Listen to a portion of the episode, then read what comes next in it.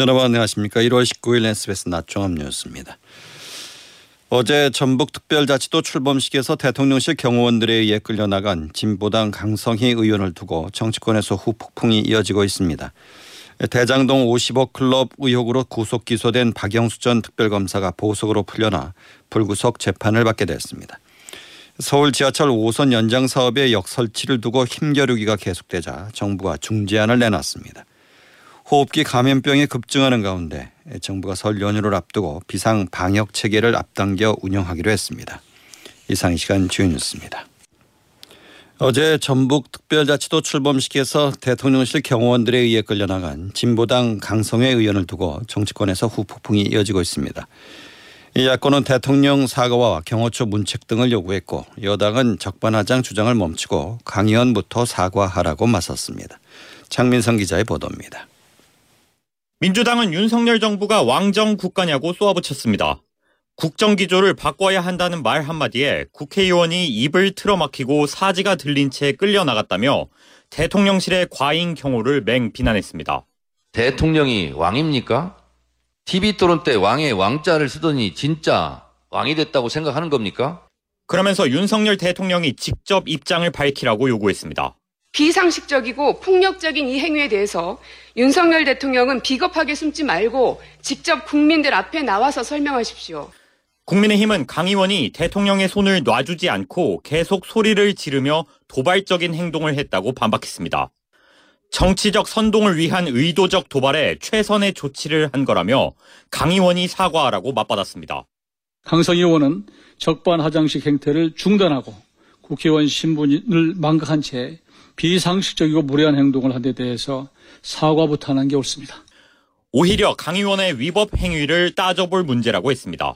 대통령께 메시지 전달할 수 있는 기회와 권한이 충분히 있는데도 이렇게 행사를 망쳐가면서 국회의원들의 품위를 저해하면서 각종 폭력 행위를 일삼으면 강 의원은 대통령과 손을 잡은 건 잠시뿐이었고 손을 잡아 힘을 줬다거나 대통령을 끌어당겼다는 얘기들은 사실과 다르다며 대통령 사과와 경호처 문책을 요구했습니다.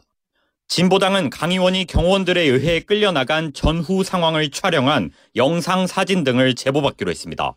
SBS 장미성입니다. 국민의힘이 야당 주도로 처리된 이태원 참사 특별법에 대해서 대통령의 제의 요구를 건의하기로 했습니다. 참사 유족들은 유가족들은 거부권 행사를 건의하기로 하자 강하게 빈발했, 반발했습니다. 최승훈 기자입니다. 이태원 참사 유가족들이 대통령실 앞에서 긴급 기자회견을 열었습니다. 국민의힘이 이태원 참사 특별법 거부권 건의를 당론으로 정한 데 항의하기 위해서입니다. 참사 희생자의 어머니와 아버지, 외삼촌 등 11명이 삭발에 나섰습니다. 일부 유가족은 영정사진을 끌어안은 채 머리를 깎았습니다. 삭발식 도중 한 유가족이 진실규명이라고 혈서를 쓰자 다른 유가족들이 제지하는 소동도 빚어졌습니다. 유가족들은 법안이 오늘 정부로 이송되는 즉시 법을 공포해달라고 윤석열 대통령에게 거듭 촉구했습니다. 더불어민주당은 국회를 통과한 특별법은 이미 충분히 여당 의견을 반영해 양보한 법안이라며 거부권을 행사할 명분이 전혀 없다고 강조했습니다. 이태원 참사 당시 경찰 지휘부의 업무상 과실치사상 혐의를 수사하고 있는 검찰은 오늘 김광호 서울경찰청장을 불구속 상태로 재판에 넘기기로 했습니다. 애초 서울서부지검은 김 청장에 대한 불기소 의견을 올렸지만 검찰 수사심의위원회 결과 김 청장 기소 의견은 9명, 불기소 의견은 6명으로 나왔습니다. 검찰은 심의위 권고 내용을 받아들여 김 청장을 기소하고 최성범 용산 소방서장은 불기소 처분하기로 했습니다. SBS 최승훈입니다. 문재인 정부가 집값을 비롯한 주요 국가 통계를 조작했다는 의혹을 수사 중인 검찰이 김상조 전 청와대 정책실장을 소환해 조사하고 있습니다. 감사원은 청와대와 국토부가 2017년부터 2021년까지 최소 94차례 이상 한국 부동산원이 통계 수치를 조작하게 했다며 전임 정부 정책실장인 장하성, 김수현, 김상조, 이호승 등 22명에 대해 검찰에 수사를 의뢰했습니다. 네, 검찰은 앞서 장하성 전 정책실장과 김현미 전 국토부 장관을 소환 조사했습니다. 네, 대장동 55 클럽 의혹으로 구속 기소된 박영수 전 특별검사가 보석으로 풀려나 불구속 재판을 받게 됐습니다. 네, 서울중앙지법은 오늘 박 전 특검에 대한 보석 허가 결정을 내렸습니다.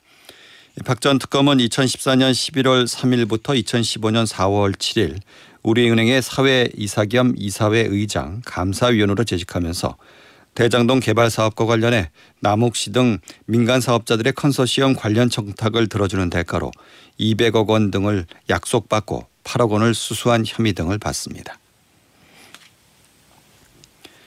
경기 김포시와 인천을 지나는 서울 지하철 5호선 연장 사업 어디에 역을 설치해야 하는지 두 지자체 사이 힘겨루기가 계속돼 왔습니다. 이 협의가 안 되자 결국 정부가 중재안을 내놨습니다. 노동규 기자입니다. 국토교통부 대도시권 광역교통위원회가 서울 5호선 김포검단 연장사업 노선 조정안을 발표했습니다. 경기 김포시와 인천 검단지구를 지나는 연장 노선의 역 설치 문제를 두고 두 지자체 사이 이견이 좁혀지지 않자 정부가 중재안을 내놓은 겁니다. 위원회는 서울 5호선 방화역에서 김포 풍무지구에 이르는 구간과 김포 골드라인 장기역에서 양촌리까지의 구간은 두 지자체 사이에 이견이 없다며 그대로 반영했습니다. 두 지자체 사이 힘겨루기가 계속돼온 검단지구 통과 구간에선 인천만 요구해온 두 개 역 가운데 아라동 쪽역 신설이 반영됐습니다. 검단 신도시의 중심 지역으로 수혜를 볼 인구가 2만 천여 명에 달하고 공항철도 계양역의 혼잡 완화도 기대할 수 있다는 겁니다. 두 지자체 사이에 이견이 없는 원당 동 쪽 역은 그대로 반영됐습니다. 인천 검단 신도시 지역을 두 개 역이 경유하는 결과입니다. 다만 위원회는 인천과 김포의 경계인 불로대곡동 쪽 정거장을 김포 감정동으로 옮기며 김포 시내 역을 7개까지 늘렸습니다. 위원회는 이번 조정안에 대해 수요와 경제성을 우선하고 현재와 미래 철도망과의 연계를 따진 거라고 밝혔습니다.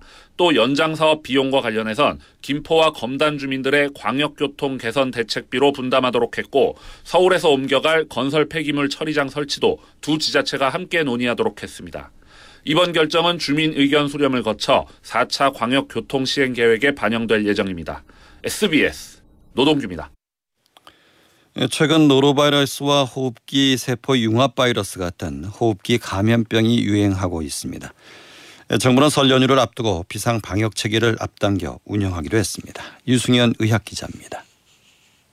장염을 유발하는 노로바이러스 감염 환자가 급증해 최근 5년간 가장 많은 걸로 나타났습니다. 지난 2021년의 경우 한 주간 노로바이러스 환자가 183명 발생한 게 최다 기록인데 올해는 그 두 배인 360명으로 크게 늘었습니다. 특히 0에서 6세 영유아 환자가 절반 정도를 차지하고 있습니다. 호흡기 감염병도 유행하고 있습니다. 지난해 말 467명으로 정점을 찍은 뒤 잠시 주춤했던 호흡기 세포 융합 바이러스 감염증 환자는 다시 460명을 넘어섰습니다. 이에 질병관리청은 설 연휴를 겨냥한 비상 방역 체계를 보름 넘게 앞당겨 오늘부터 운영하기로 했습니다. 노로바이러스의 경우 유행 정점 시기가 아직 오지 않아 당분간 유행이 지속할 것으로 보이고 호흡기 감염병 유행도 잦아들지 않고 있기 때문입니다. 비상 방역 체계가 시행되면 설 연휴 전까지 질병관리청과 전국 보건기관은 신고 연락 체계를 일괄 정비하고 24시간 비상 연락망을 유지합니다.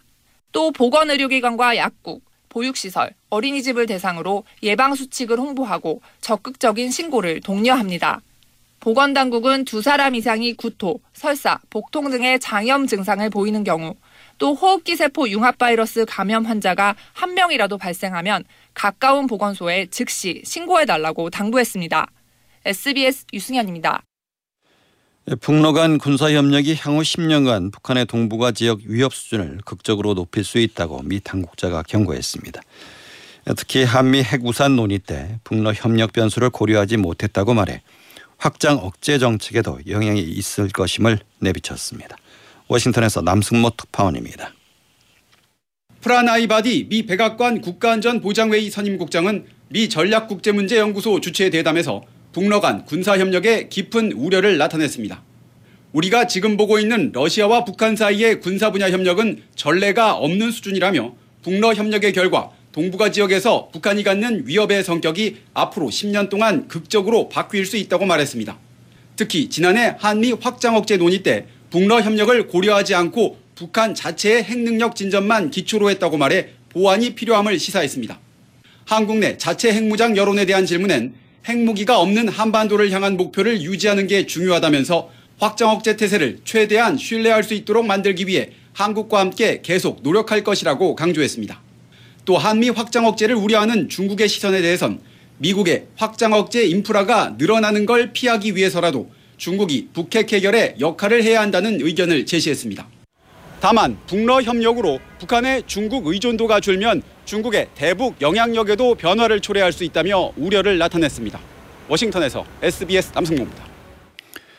예, 최선희 외무상을 단장으로 하는 북한 정부 대표단이 러시아 공식 방문을 마치고 귀국했다고 조선중앙통신이 보도했습니다.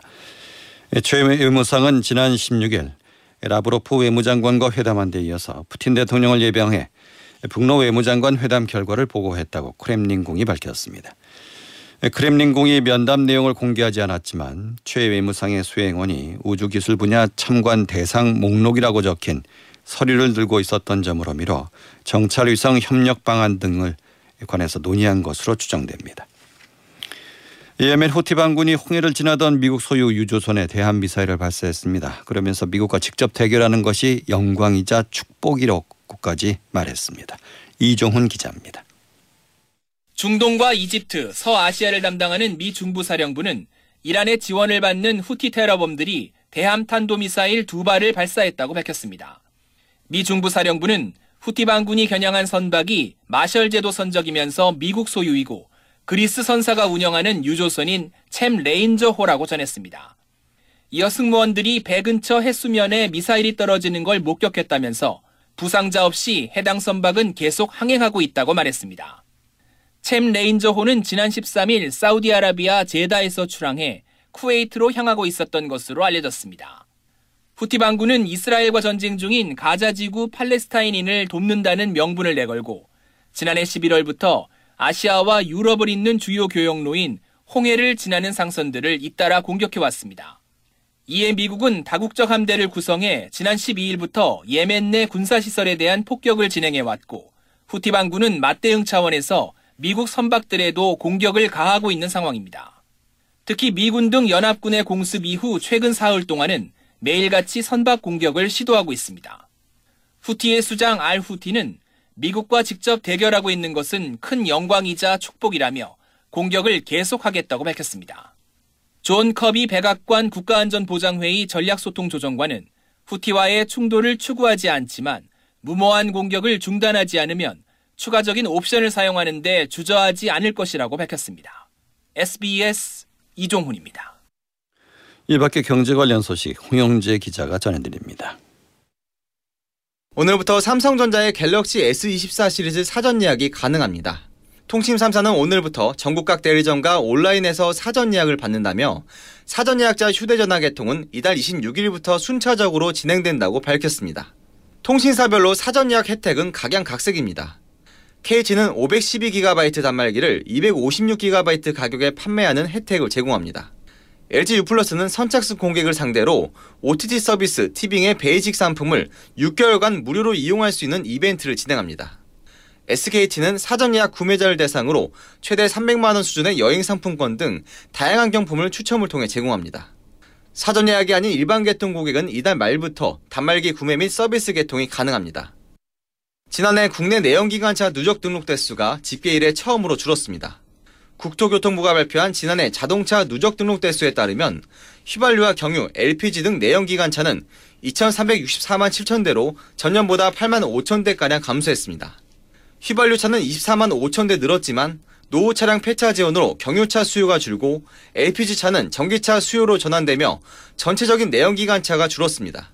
또 전기차는 15만 4천 대, 하이브리드 차는 37만 2천 대 등 친환경 차는 1년 전보다 53만 대 늘었습니다. 인구 1명당 자동차 보유 대수는 0.51대입니다.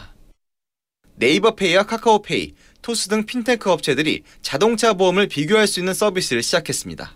이용자는 10대 자동차 손해보험사의 상품을 비교해보고 해당 보험사 웹페이지로 넘어가 보험에 가입할 수 있습니다. 한눈에 보험 상품이 비교되는 만큼 중소보험사들의 공격적인 가격 경쟁력 전략이 예상됩니다. SBS 홍현재입니다. 대법원 양형위원회가 국가 핵심 기술을 국외로 빼돌린 범죄에 대해서 최대 징역 18년까지 선고할 수 있도록 하는 양형 기준 권고안을 마련했습니다. 이 양형 기준에는 기술 침해 범죄가 대부분 초보민점을 감안해서 집행유예를 선고할 수 있는 주요 참작 사유에서 제외하는 내용도 담겼습니다. 오늘부터 주가 조작 등 자본시장 불공정 거래 시 부당 이득의 최대 2배까지 과징금을 물게 됩니다. 기존에는 불공정 거래에 대해서 벌금, 징역 등 형사 처벌만 가능했습니다. 양태빈 기상캐스터가 날씨를 전해드립니다. 오늘도 큰 추위 없겠습니다. 서울의 아침 기온이 4.1도로 예년 수준을 크게 웃돌았는데요. 낮 기온도 8도까지 올라 어제와 비슷하겠고 이번 주말까지 대체로 예년보다 온화한 날씨가 이어지겠습니다. 다만 곳곳에 눈과 비가 자주 내리겠습니다. 현재 서울은 조금 흐리기만 하지만 동풍의 영향을 받는 영동 지방에는 눈이 내리고 있고 대설 주의보까지 발효 중입니다. 앞으로 모레까지 강원 중북부 산지에는 최고 40cm 이상의 폭설이 쏟아지겠습니다. 강원 북부 동해안과 경북 북동 산지에도 최고 15cm 이상 예상됩니다. 오늘 내륙 하늘은 흐리기만 하겠습니다. 제주와 전남 일부에는 강풍주의보가 발효 중인 만큼 강한 바람도 주의하셔야겠습니다. 내일부터 모레 새벽까지 서울을 제외한 전국 곳곳에 비나 눈이 내리겠고요. 월요일부터는 강추위가 찾아오겠습니다. 날씨였습니다. 주식 시황입니다. 코스피는 어제보다 23.3포인트 오른 2463.34를 기록하고 있습니다. 전자, 장비 등이 상승하는 가운데 생물, 공학 등은 하락하고 있습니다. 코스닥도 3.63포인트 오른 843.96을 기록하고 있습니다. 서울의 현재 기온은 8도, 습도는 52%입니다.